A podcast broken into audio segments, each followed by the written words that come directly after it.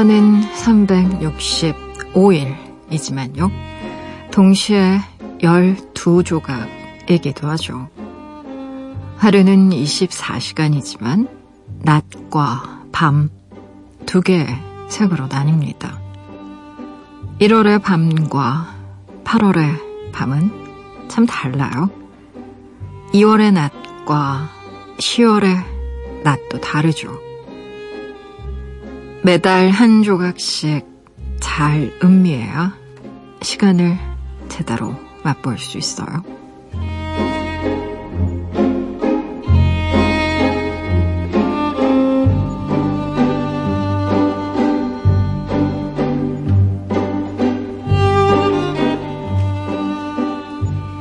지친 여름 사이로 또 한 장의 달력이 넘어갑니다.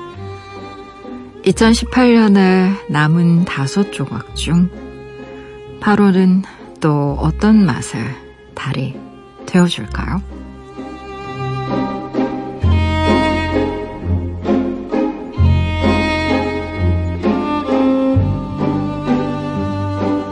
(8월 2일) 당신만을 위하는 시간 여기는 라디오 디톡스 배경옥입니다.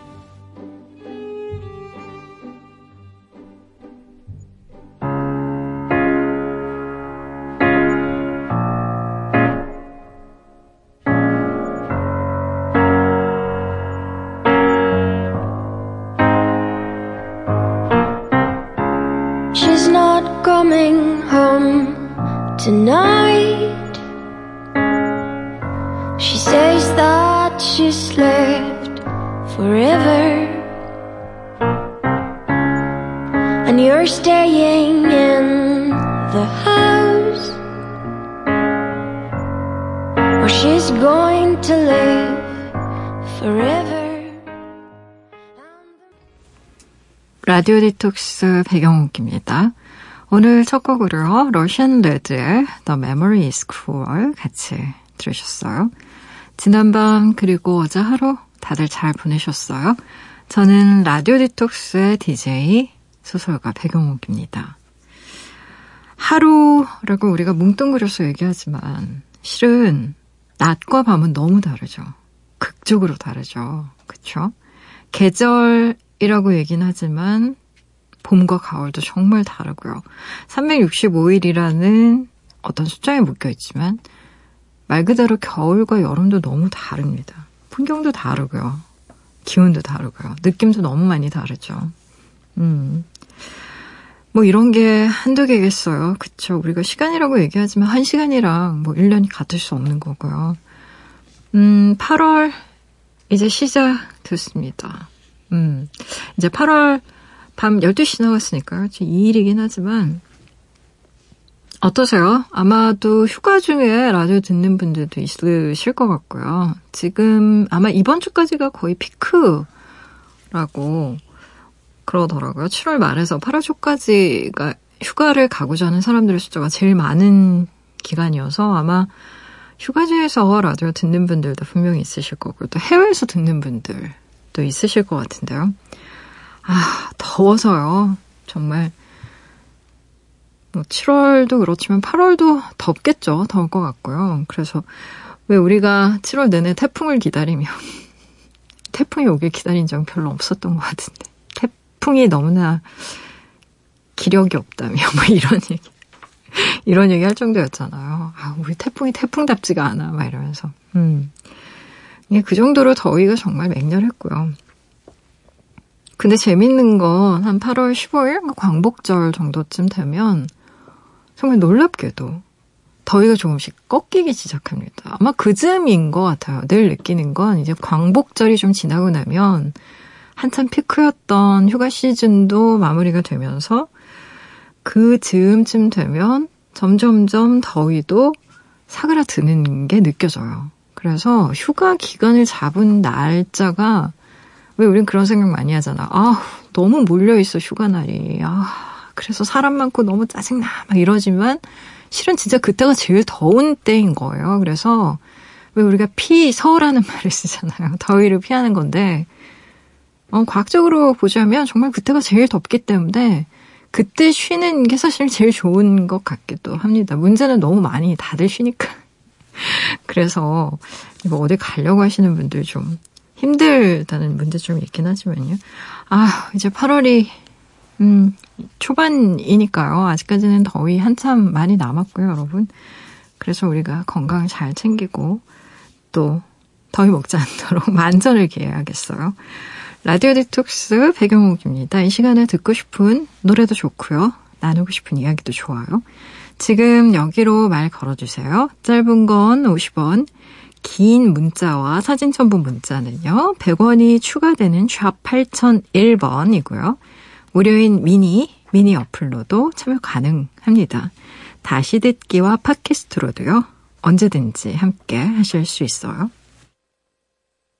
내가 내 곁에 있을게 언제나 넌 혼자가 아니란 걸 내가 알 수 있게 여기 이곳에 있을게. 힘을 내. 언제나 고마워 너에게.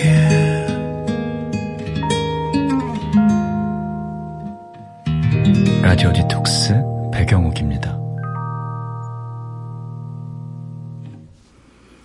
라디오 디톡스 백영옥입니다. 함께하고 계시고요. 여러분이 보내주신 이야기들 만나봐야죠.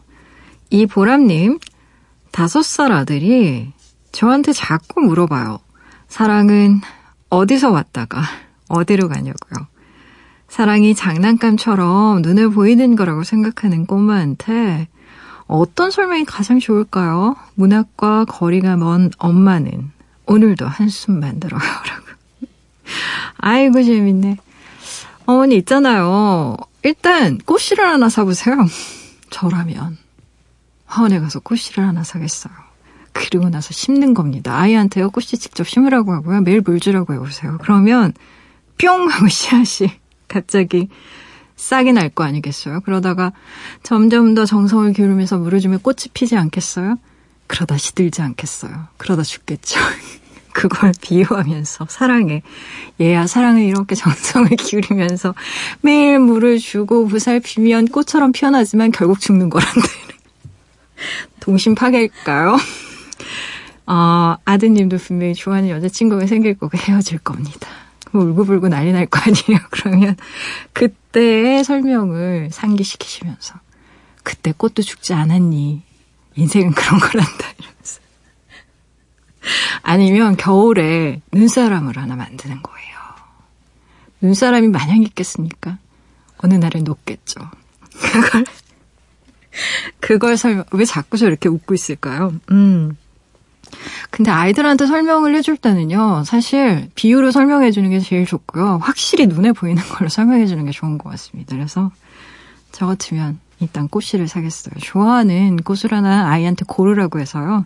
심으면서 한번 같이 키워보세요. 그러면 다양한 교육적 효과도 있으면서 동시에 아이에게 사랑에 대한 설명도 해주실 수 있을 것 같습니다. 1929님이요. 꿈일기를 쓰기 시작했어요. 거창한 건 아니고요. 휴대전화 메모장에 어제 무슨 꿈을 꿨는지 짧게 적는 거죠. 최근 기록은 주로 도망치는 꿈입니다. 피하고 싶은 일이 많나 봐요. 라고 적어주셨나요? 음, 꿈 자주 꾸시나 봐요. 그쵸. 꿈 일기를 쓸 정도면 꿈을 일주일에 그래도 몇 번 이상은 꾸시니까. 저는 꿈을 잘 안 꿔서요. 어. 예전에 그 황정은 작가님 인터뷰한 걸 제가 본 적이 있는데 황정은 작가님 소설이 굉장히 독특하잖아요. 그래서 좋아하는 매니아층이 굉장히 많은데 이 황정은 작가는요. 꼼꼼 걸 쓴대요 소설로. 그래서 대박 너무 부럽다 막 이러면서 혼자서 왜 나는 꿈을 꾸지 않는 것인가. 이렇게 꿈 꿨다는 것들을 기록하는 경우가 많고 그게 소설이 되는 경우들도 있다고 하시더라고요. 그래서 너무너무 부러워했던 기억이 갑자기 나는데요. 좋으시겠다. 음, 근데 아마도 도망치는 꿈을 자주 꾼다는 건 뭔가 심리적으로 쫓기는 그런 느낌이 있으신가 봐요. 아니면 나도 모르게 무의식적으로 받는 스트레스가 있을 수도 있고 하니까 근데요, 그 많은 꿈 해모으시는 분들이 그런 얘기는 하시더라고요. 아유, 전혀 상관없어요. 이런. 그러니까 자기가 꾸는 꿈이랑 왜 우리는 예지몽이라고 생각하고 아, 이런 꿈을 꿨으니까 뭔가 불길할 거야. 이런 생각 많이 하잖아요. 근데요, 대개는 별로 상관없다고 해요. 음, 별로 상관이 없고, 왜, 입 빠지는 꿈, 이빨 빠지는 꿈 꾸면 굉장히 불길하고, 왜, 떨어지는 꿈 꾸면 왜 키가 크려고 하는 거고, 왜 그런, 그런 우리가 흔히 생각하는 것들이 있는데, 어, 글쎄요, 뭐, 저는 그게 무엇이든, 좋은 꿈 꾸면 왠지 좋은 일이 있을 거라고 생각하고 나쁜 꿈 꾸면 아 내가 마음이 좀 힘들어서 그런가 보다 하면서 좀 마음을 돌보고 해석이야 뭐 내 마음대로지 뭐 그냥 일단은 나 편할 쪽으로 생각을 하는 게 꿈이라는 건 좋은 것 같고요. 어 힘드신 것 같으니까 마음이 좀 이렇게 스스로에게 도닥도닥 해주시고요. 기록하는 건 참 재밌는 것 같아요. 나중에 읽어보시면 아마 재밌을 겁니다. 신청곡 들려드릴게요. 전경진님의 신청곡이네요. 보의 노래예요. And Sunlight.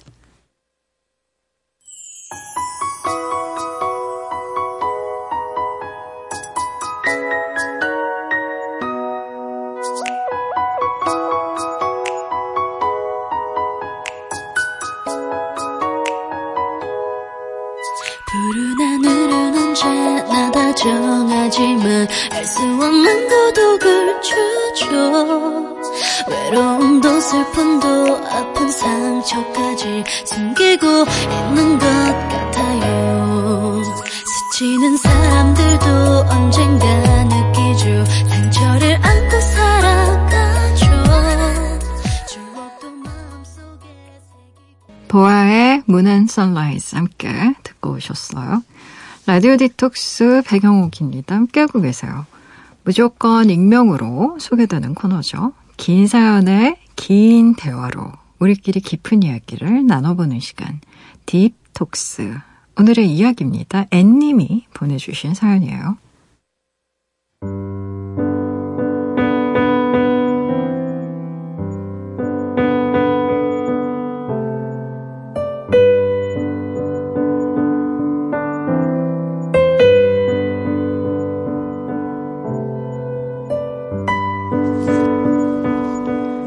백장님은 사과에 익숙한 편이신가요? 잘못했다고 판단했을 때 미안하다는 말을 쉽게 건네는 편이세요? 저는 사과를 잘하지 않습니다. 결코 자랑이 아니죠. 미안하다고 용서를 구해야 하는데요. 입을 꾹 다물고 서 있다가 이를 크게 만든 적이 한두 번이 아닙니다. 변명 같지만 성격이 그래요. 제가 올해 42인데요. 아내와 다투고도 미안하단 얘기를 먼저 건네본 적이 없거든요. 어릴 때부터 그랬죠. 그렇게 멀어진 친구들이 한둘이 아닙니다. 습관이 이렇게 무섭구나 라는 생각을 요즘 들어 자주 합니다. 지금은 돌아가신 아버지께서 제게 그러셨거든요. 남자는 고개 숙이는 거 아니다. 남자는 사과하는 거 아니다. 아버지는 왜 제게 그런 얘기를 하셨을까요? 미안하다는 말은 지는 것과 같다고 하셨던 걸 잊을 수가 없습니다. 하지만 살면서 누구나 실수를 하니까요. 사과를 해야 하는데 입이 떨어지질 않는 거죠. 제대로 해본 적이 없으니까요. 어렵고 힘들고 괴로운 기분까지 듭니다. 하고 나도 마음이 불편해요. 자존감이 바닥을 치는 거죠. 사실 몇 년 전까지는 미안하다는 얘기를 꼭 해야 하나 싶었습니다. 내가 더 잘해주면 그걸로 충분한 거 아닌가? 근데 아니더군요. 아내와 헤어질 뻔한 뒤로 열심히 고쳐가는 중인데, 아직도 여전히 괴롭긴 합니다. 큰 계기가 되었던 건 역시 뉴스였죠. 입을 모아 혀를 차는 사람들 대부분이요. 잘못을 모르고 인정하지 않고 뻔뻔하다는 공통점이 있더군요. 그 모습이 저와 크게 다르지 않다는 걸 스스로 알았거든요. 진짜 창피한 건 사과 후에 몰려오는 자괴감이 아니구나. 끝끝내 입을 열지 않는 무례함이구나. 그걸 깨닫고 며칠이나 잠을 설쳤는지 모릅니다. 미안했다는 말 한마디면 모두가 발을 뻗고 잠들 수 있었을 텐데, 저는 왜 그 한마디를 하지 않았을까요? 잘못했다. 그 말 한마디면 아내와 다툴 일도 없을 텐데, 왜 그토록 많은 밤을 울게 만들었는지. 노력하면 달라질 수 있을까요? 그럴 수 있기를 부디 바랍니다.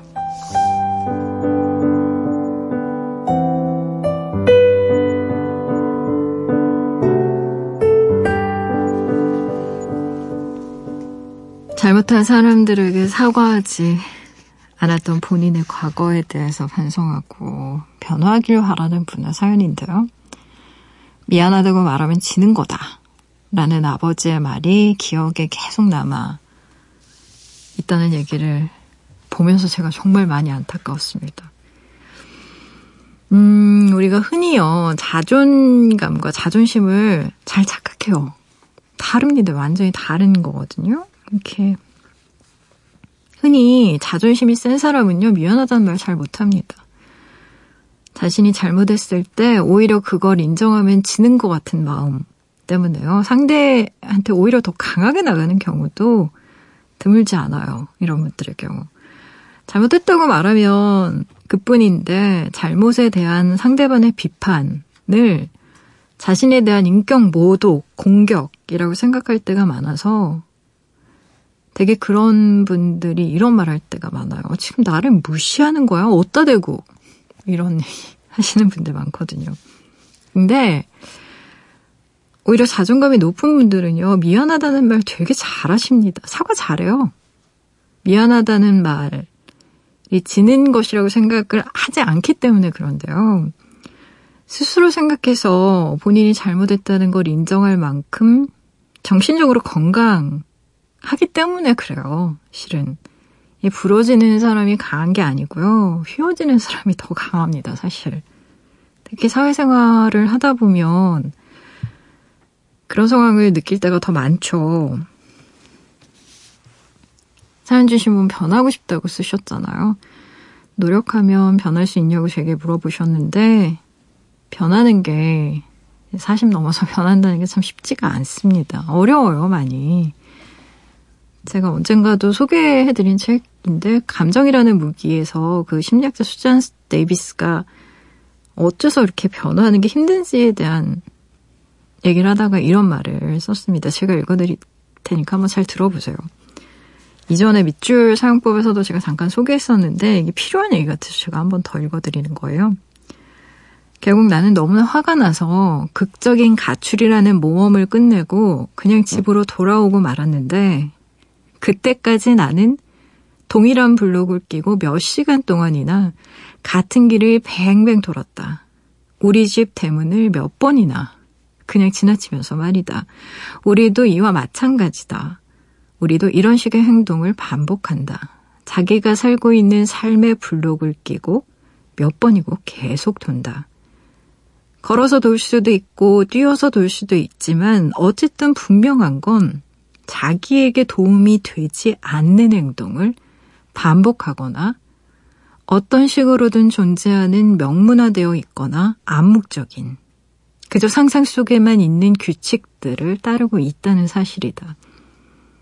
나는 사람들이 태엽을 감아서 작동시키는 장난감처럼 행동한다는 말을 자주 한다. 이 장난감은 똑같은 벽으로 가서 계속 부딪히지만 조금만 옆으로 가면 열린 공간이 있어서 부딪히지 않고도 계속 나아갈 수 있음을 결코 알지 못한다. 우리 역시 이렇게 행동하며 살아가고 있다. 어떠세요? 대부분 이렇게 삽니다. 정말로. 반복적으로. 벽에 가서 부딪히면서 계속 옆으로 갈 생각 자체를 아예 못해요. 관성적으로. 사람들은요, 사연 주신 분, 건물에 화재가 났을 때요, 놀랍게도 비상구가 아니라 자기가 들어갔던 문을 통해서 탈출을 시도합니다. 아, 내가 이전에 저기로 들어왔으니까 절로 나가야지라고. 순간적으로 그렇게 판단하고 정말 나가요. 근데 바로 그런 이유 때문에 죽게 되는 경우가 많다고요, 굉장히. 비행기가 비상착륙 시도할 때도 마찬가지예요.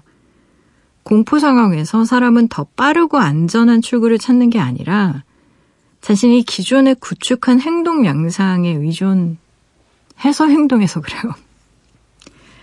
이게 되게 무서운 건데요. 고통, 이별, 뭐 인간관계 때문에 힘들어질 때, 또 사연 주신 분처럼 아내와의 이혼 위기에서조차도 우리는 기존에 내가 해왔던 방식대로 문제를 해결하려고 들어요. 근데 이미 뼈저리게 경험하셨겠지만 그렇게 해결되는 경우가 거의 없어요. 그래서 전문가들이 투입되고 다른 방식을 제안하고 그러면서 조금씩 조금씩 실마리가 잡히는 거겠죠. 수잔 데이비스는 이런 우리의 상태를 감정의 경직성이라는 말로 정의하거든요. 근데 감정의 경직성이 무서운 이유가 뭐냐면 이런 방식이 과거에 언젠가는 나한테 도움이 된 적이 있어서 그래요. 그땐 통했거든요. 가령 운이 좋아서 내가 사과 안 했는데도 상대편에서 먼저 사과하는 경우도 있었겠죠. 그래서 내 자존심도 안 다치고 뭐 그냥 일이 좋게 끝났을 수도 있어요. 근데 그런 것들이 쌓이면 상대는 아, 저 사람 절대 사과하지 않는 사람 혹은 아, 무례한 사람이라고 자체 판단을 해버린다는 겁니다. 문제는. 이렇게 말씀처럼 그렇게 해서 무너지는 인간관계가 쌓이게 돼요. 조금씩 조금씩. 근데 지금은 그런 대응 방식이 도움이 전혀 안 된다는 걸 사연 주신 분도 잘 아실 거예요. 그러니까 변하고 싶으신 거잖아요.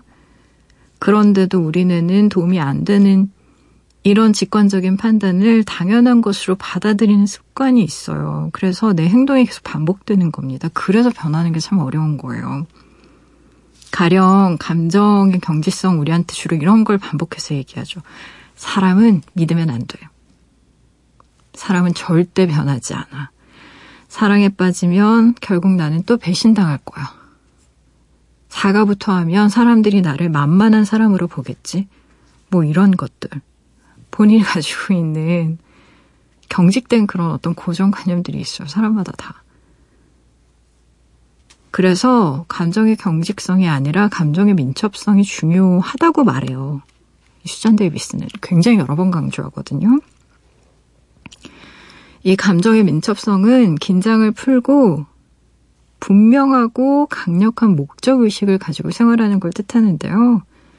이 단어는 최초에 어, 이 단어를 최초에 사용한 사람이 빅터 프랭클이라고 제가 몇 번 소개해드렸던 분인데 죽음의 수용소라는 책을 쓴 분이에요. 나치 수용소에서 살아남았던 생존자이기도 했죠. 그분이 책에 이렇게 썼어요. 자극과 반응 사이에는 일정한 공간이 있게 마련이다. 이 공간에서 우리는 어떤 자극에 대해서 스스로 어떤 행동을 선택할 수 있는 힘을 갖고 있다. 우리가 성장하는 것, 그리고 우리가 자유를 누리는 것은 바로 이 반응에 따라서 좌우된다. 생각하고 싶지 않으니까. 행동하기는 더더욱 싫어서 그저 심리적 지름길을 찾아서 과거 행동했던 대로 패턴을 반복하고 있던 나 자신이 정말로 싫다면요. 지금부터는 자신만의 규칙을 만들어서 그것대로 행동하고 있는지 아닌지 스스로한테 좀 물어봐야 돼요. 의식적으로 좀 생각하실 필요가 있어요. 변화가요, 어떤 결심만으로 생기는 건 아닙니다. 그래서 구체적인 행동 강령을 만드셔야 돼요. 종이를 하나 꺼내시고요. 생각나는 것들을 한번 실제 적어보세요. 제가 그 시각화라는 얘기를 굉장히 많이 했는데 행동 방안은 좀 구체적일수록 더 좋습니다. 음, 만약에 처음부터 미안하다는 말을 하는 게 힘들다면요. 미안하다는 말보다는 조금 더 수월한 고맙다는 말부터 시작해 보세요. 이렇게 얘기해서 좀 죄송한데 아마 본인은 평소에 고맙다는 말도 잘 안 하셨을 거예요. 원래 미안하다는 말을 잘 안 하는 분들은 고맙다는 말도 잘 안 하는 경향이 많습니다. 생각해보면 사과할 일은 애초에 안 만드는 게 제일 좋은 거 아니겠어요? 그쵸? 그래서 저는 개인적으로는 고맙다 훈련부터 먼저 시작하는 게 어떨까 그렇게 권유드리고 싶고요. 뭐 가령 이런 식으로 한번 행동 방안을 적어보세요. 아내에게 고맙다고 하루 세 번 얘기하기 뭐 이런 거 유치하다고 생각하지 마시고요. 한번 실질적인 행동 방안을 스스로 적어서 이렇게 붙여놔 보세요. 절대 유치하게 뭐 하라는 그런 거 아닙니다. 이게 다 실제 임상 심리학자들이나 선생님들이 구체적으로 이렇게 행동 강령으로 이렇게 지시하시는 것들이에요. 굉장히 많은 심리서나 이런 것들을 보면 딥톡스 듣는 분들 중에 아마 한두 번 이런 경험하신 분들 계실 텐데요. 가령 안전벨트 미착용이나 왜 신호 위반 때문에 경찰에게 잡힌 거. 그때 우리는 이렇게 생각하지, 아, 재수없다. 막 이러, 이러면서 내가 재수없이 걸렸다. 막 이런, 아, 어떻게 하지? 막 이런 생각을 하는데, 아, 저기 선생님 면허증 보여주세요. 뭐 이렇게 얘기했을 때, 경찰 분한테 다짜고짜.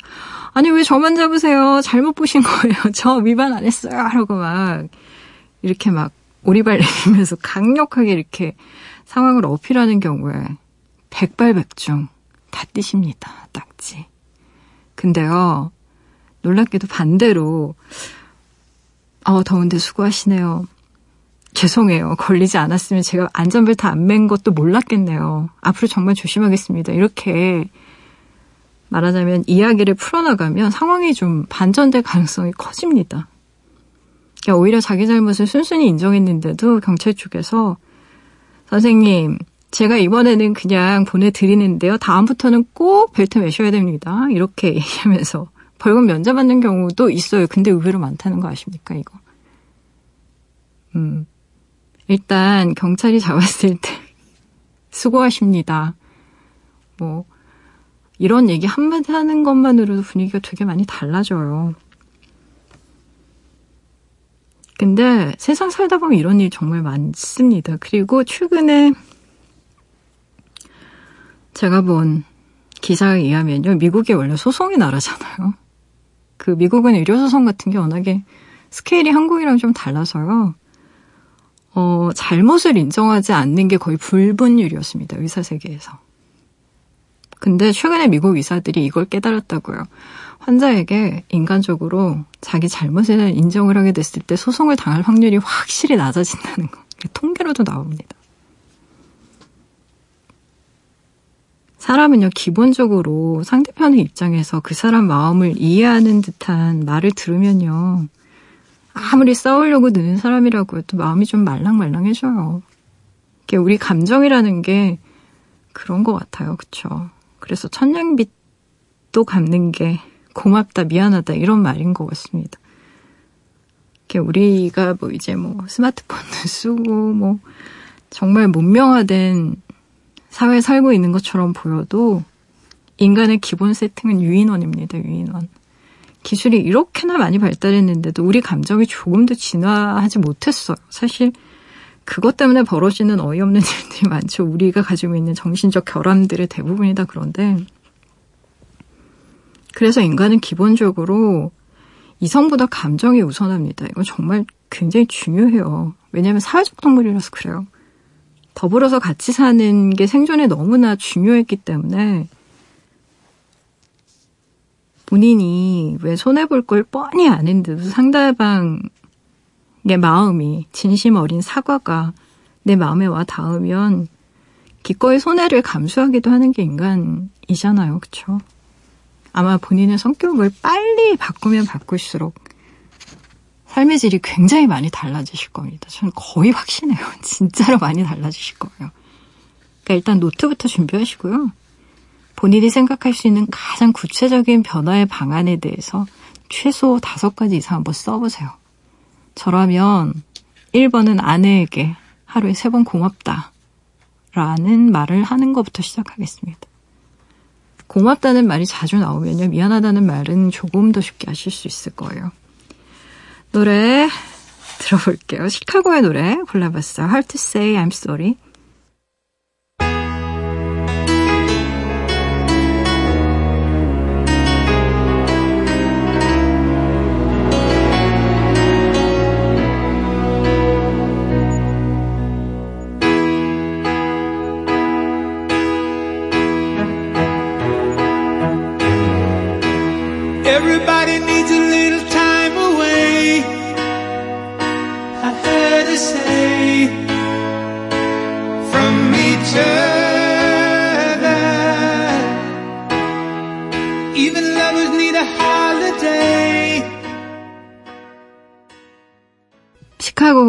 노래였어요. Hard to say I'm sorry. 함께 하셨습니다. 라디오 디톡스 백영옥입니다. 함께하고 계세요. 포털 사이트에 라디오 디톡스 백영옥입니다. 치시고요.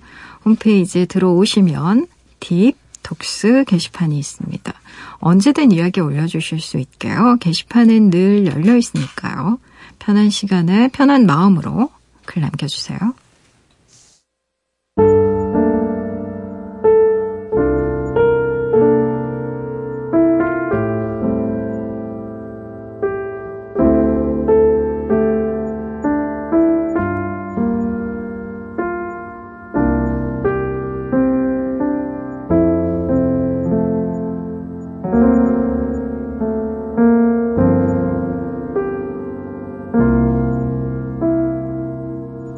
라디오 디톡스 배경옥입니다. 사연 좀 더 볼까요? 최지아님, 연필을 받았어요. 집 근처 분식집이 새로 문을 열었는데요. 연필과 메모장을 기합 선물로 주더라고요. 오랜만에 듣는 연필 소리. 좋아요. 사각사각. 이라고 보내주셨네요. 음. 저는 연필 좋아합니다. 음, 그래서 책 볼 때 주로 쓰는 건 연필.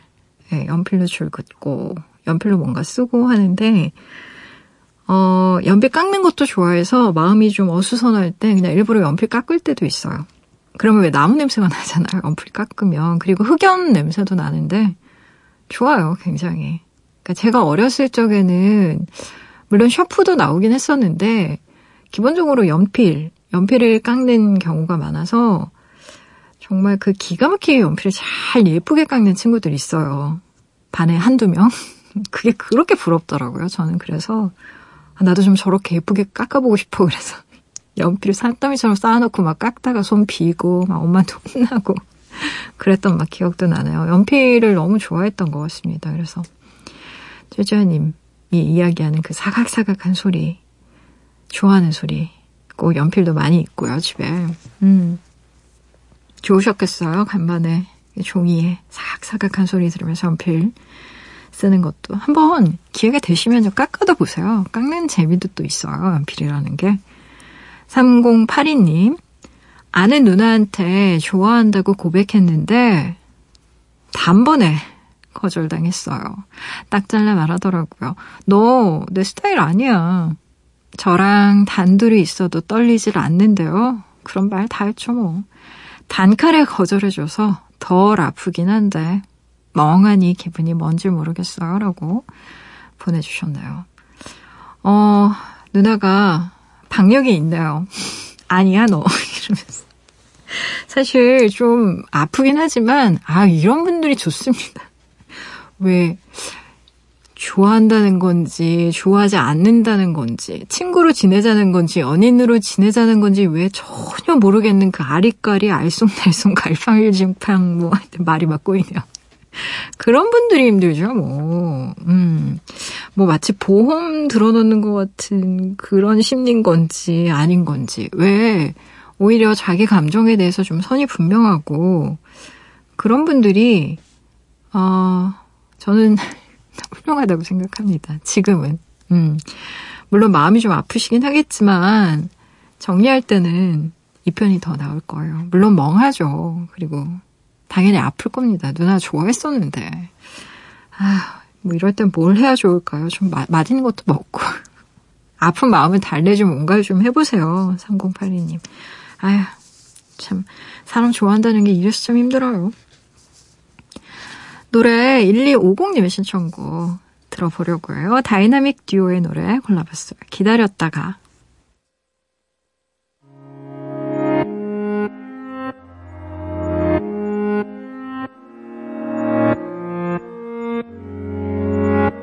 이리 피곤해 나 오늘따라 한두 잔에 퍼지네 밤뼘자리 위로 한숨 피우고 나는 기분이 좀 나지네.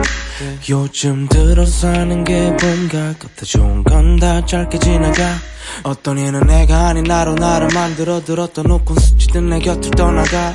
내가 강해졌던 건지 무뎌졌던 건지 1년에 한두 번을 먹이면 다 했던 내가 눈물이 떠 나를 가리워진 길. 그 노래가 내 맘에 들렸을 때 조금 녹았어 스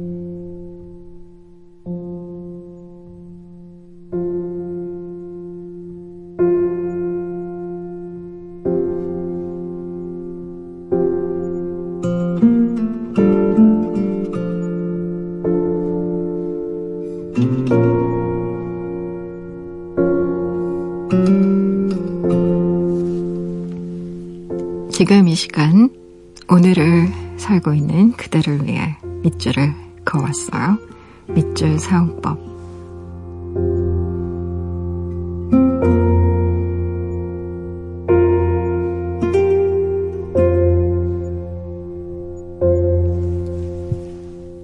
시티뱅크에 일자리를 제안받은 학생에게 나는 목표가 무엇인지 물었다. 다른 졸업생들과 차별된 모습을 보여주고요. 더 인정받아서 빨리 승진하고 싶어요. 제게 일자리를 제안한 부사장님을 멘토로 삼고 싶고요. 목표는 하나씩 이루는 게 좋겠네.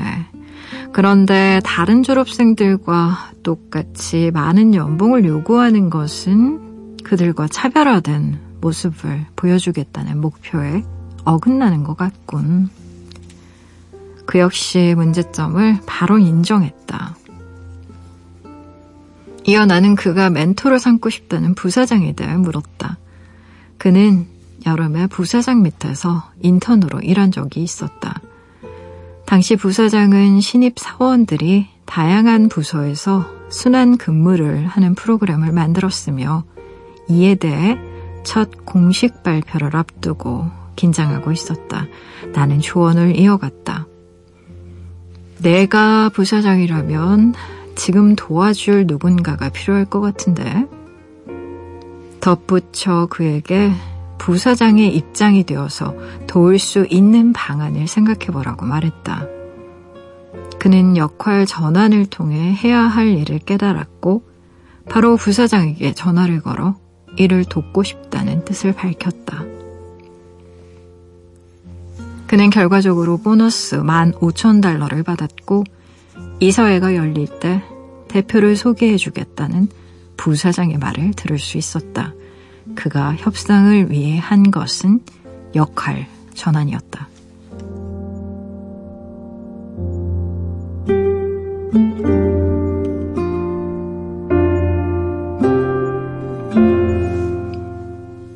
밑줄 사용법 오늘은 스튜어트 다이아몬드의 책 어떻게 원하는 것을 얻는가 안에서 밑줄을 그었어요.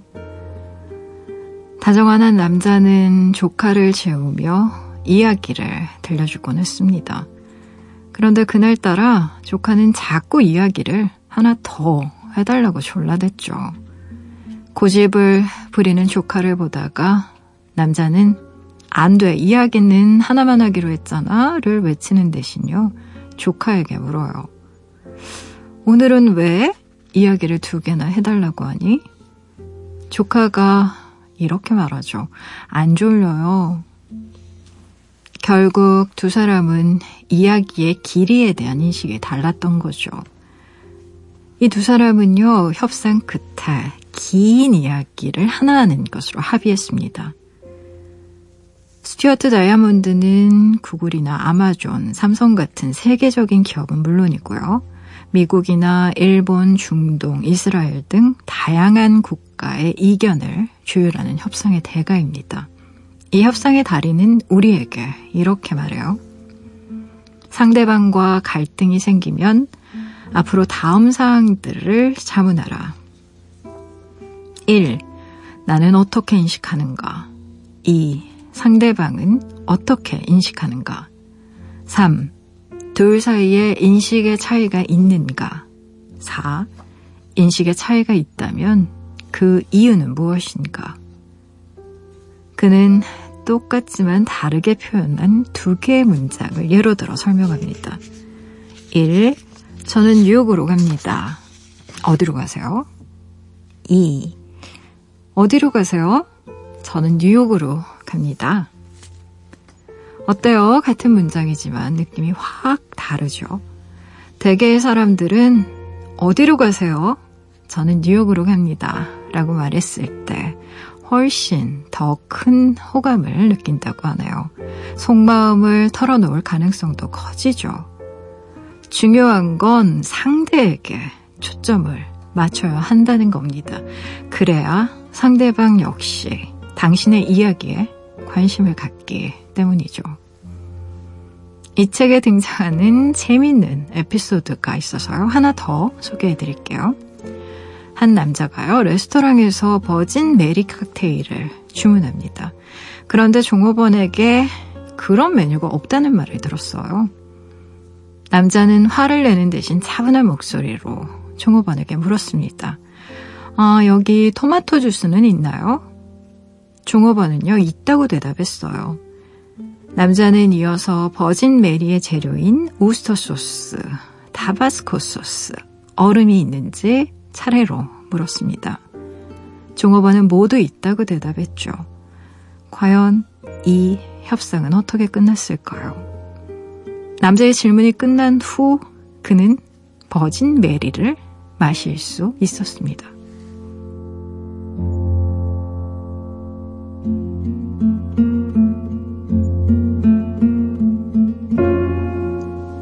오늘 끝곡으로요. 맥스와 조이 배드애스의 Still New York 같이 들으시고요. 지금까지 라디오 디톡스 배경옥이었습니다.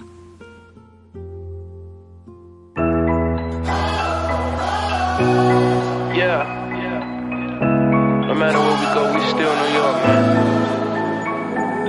You were the best nights of my life. Got the light that always shines. I miss the way that you move and the way I get high when you take me to your heights, like I'm standing in the sky. I see your subway cars and your road graffiti. I breathe your air when I land in another city.